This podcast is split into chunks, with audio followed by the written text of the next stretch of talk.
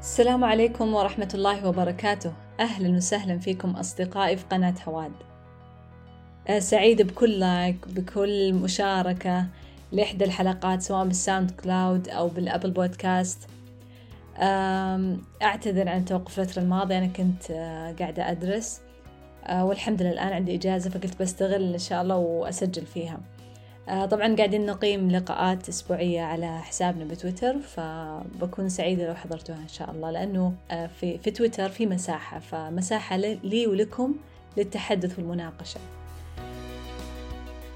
اللي يميز البودكاست هنا واللي أحبه فيه إنه أنا أراه كعلم ينتفع به يعني أنا ما أعرف اللي قاعد تسمعني أنت الآن هل أنت أصلا سمعتني في يوم اللي نزلت فيه الحلقة وبعدي بسنة أو سنتين أو ثلاثة أو يمكن مش في زمني فهذا الشيء اللي أنا أحبه في البودكاست إنه ما له زمان ولا مكان فيا رب وفقنا أننا نقول الحقيقة والقيمة اللي لا متناهية يعني وقد تنتهي يعني بعض المعلومات اللي ممكن نضعها أو التأملات.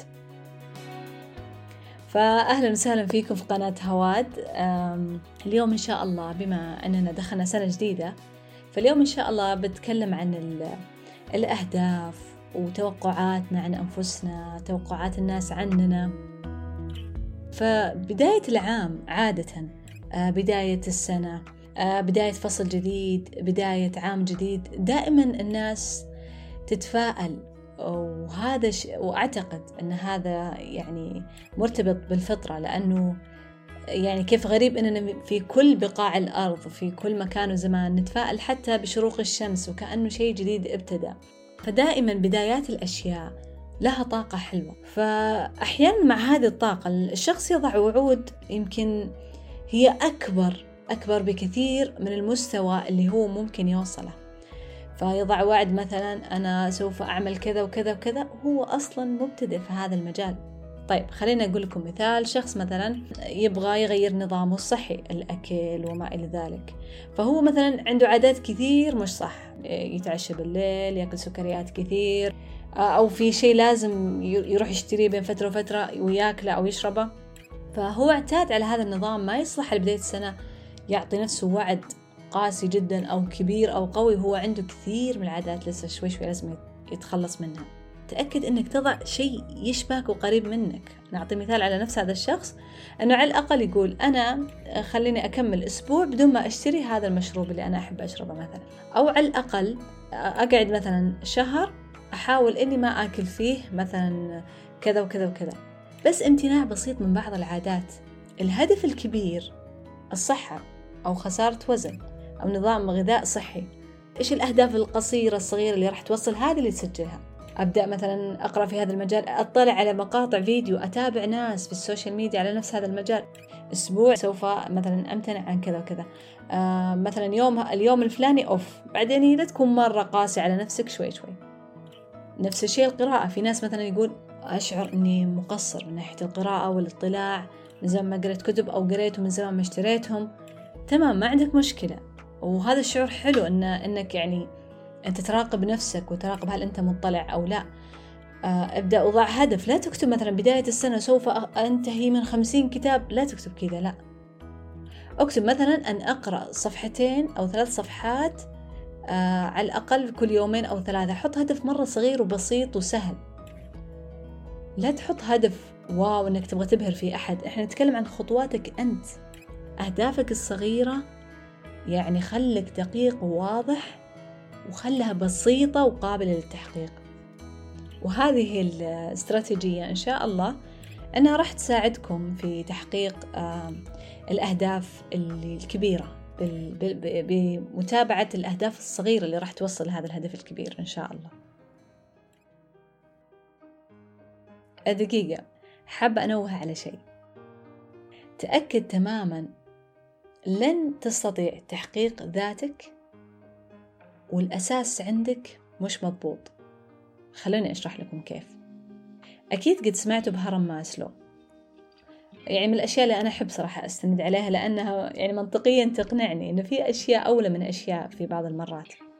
ف هرم ماسلو يتكلم عن إنه الأمان أهم شيء. وثم تأتي من بعده احتياجات مثلا احتياجات اجتماعية و ثم يأتي تحقيق الذات. مشكلة كثير من الناس يكون الأمان عندهم مش تمام. يعني مثلا هو مش عايش في بيئة فيها أمان أو سلام.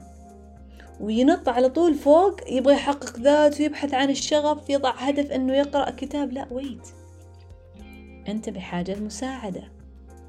أنت بحاجة إلى إنك تكون مستقر في حياتك حتى تستطيع تحقيق كل ذلك. فالأولى ثم الأولى. الأهم السلامة النفسية والصحية. أول شيء جسدك سليم تمام؟ أمورك تمام يعني صحتك ممتازة قادر تاكل تشرب يعني تعيش حياتك بشكل طبيعي أو بآخر أو متكيف مع العارض الصحي اللي, اللي أنت فيه. هل أنت تستطيع تتكيف تتعايش معه؟ أول شيء هذا ينحل. بعدها تأتي الصحة النفسية. أمورك تمام؟ هل تشعر بقلق؟ هل بخوف؟ هل بتهديد؟ هل بغضب مستمر ونقد هل بتأنيب؟ بماذا تشعر؟ إيش الشعور اللي يجيك؟ وفي ناس مثلا تقول لا أنا عادي ما أعيش بخوف لكني أحس إني آه مثلا بخسر أهلي بفقد الناس من حولي أشعر. فإذا هذا الشعور مش طبيعي دامه يجيك كل مرة. ما حيخليك مستقر. فأنت أبحث عن الشعور أو على الأقل استعن بشخص مختص كطبيب نفسي أو أخصائي يساعدك في الوصول لهذا الشعور الغير مريح وتتخلص منه بسهولة.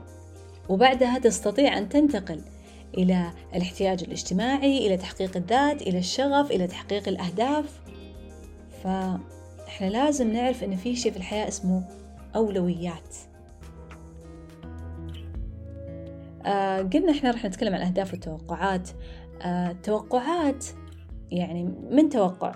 يعني أكيد أنت قاعد تحط هدف أو شيء حلو. خلينا نقول أول شيء توقع الناس عنك. الناس لما يتوقعون عنك شيء آه يعني مثلا إنك تتزوج وتنجب وغيرها من الأدوار إنك تكون أب أو تكونين أم.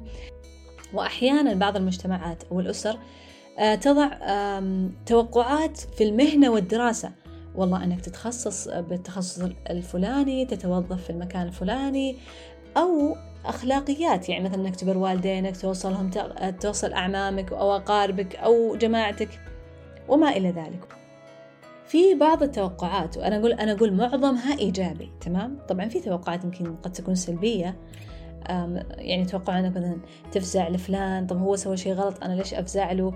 أو مثلا يتوقعون منك إنك تمشي واسطة طب طب هذا الشيء ضد القانون أو إنك يتوقعون منك إنك تتقبل شيء ما هو صحيح. يعني في توقعات سلبية ذكرنا إحنا ما نبغى نركز عليها لأنه هي قليلة. عادة المجتمعات والناس وجهة نظري طبعا انها هي تكون إيجابية. طيب إذا هذا التوقع يشبه المسار اللي أنا باخذه أصلا وما قاعد يضغطني ولا يضيف علي ثقل فلا بأس أسويه. فكل ما كان توقع الناس عنك يدفعك للإيجابية ويساهم فيك عادي ما في مشكلة لكن متى ما أثقلك وازنه بطريقتك أنت وبما يتناسب معك ومع قدراتك ومؤهلاتك.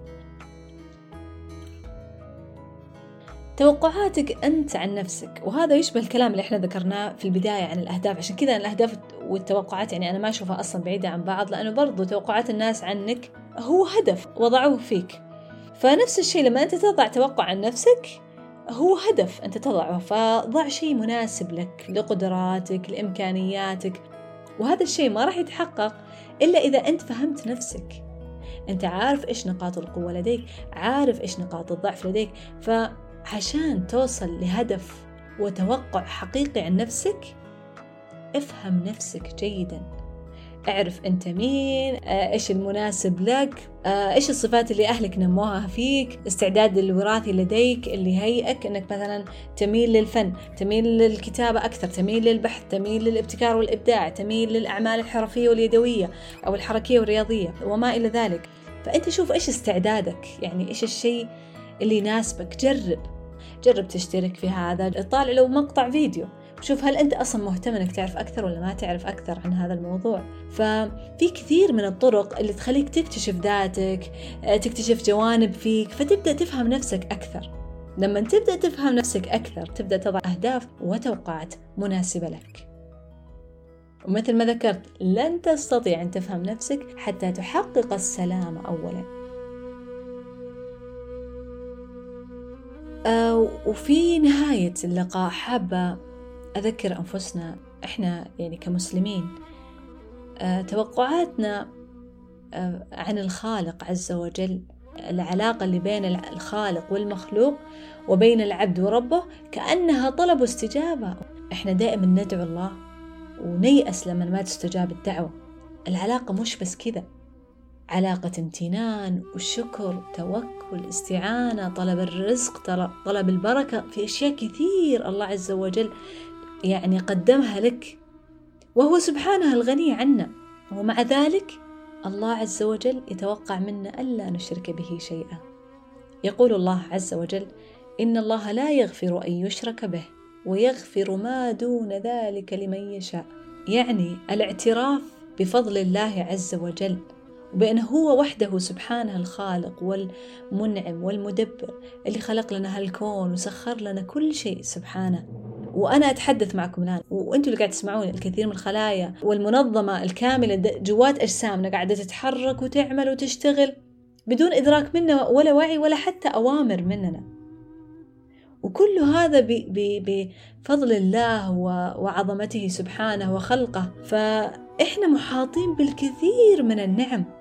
ثم نأتي ونتوقع أن الله يستجيب لنا في الشيء اللي أنا أبغاه الآن وأطلبه الآن وأدعي الله وأتوقع أنه يتحقق ولذا كان من الأفضل أنه نستبدلها بالامتنان وحتى الله عز وجل وعدنا ولئن شكرتم لأزيدنكم فالشكر إيش يعني؟ يعني امتنان وإيش يعني امتنان؟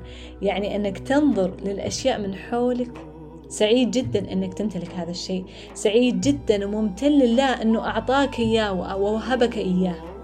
فإحنا مغدقين بالنعم اللي لا يسعنا أمامها غير أن نقول يا رب آه يعني اجعلنا آه ممن حسن قوله وعمله. يا رب واجعلنا يا رب من الشاكرين والحامدين.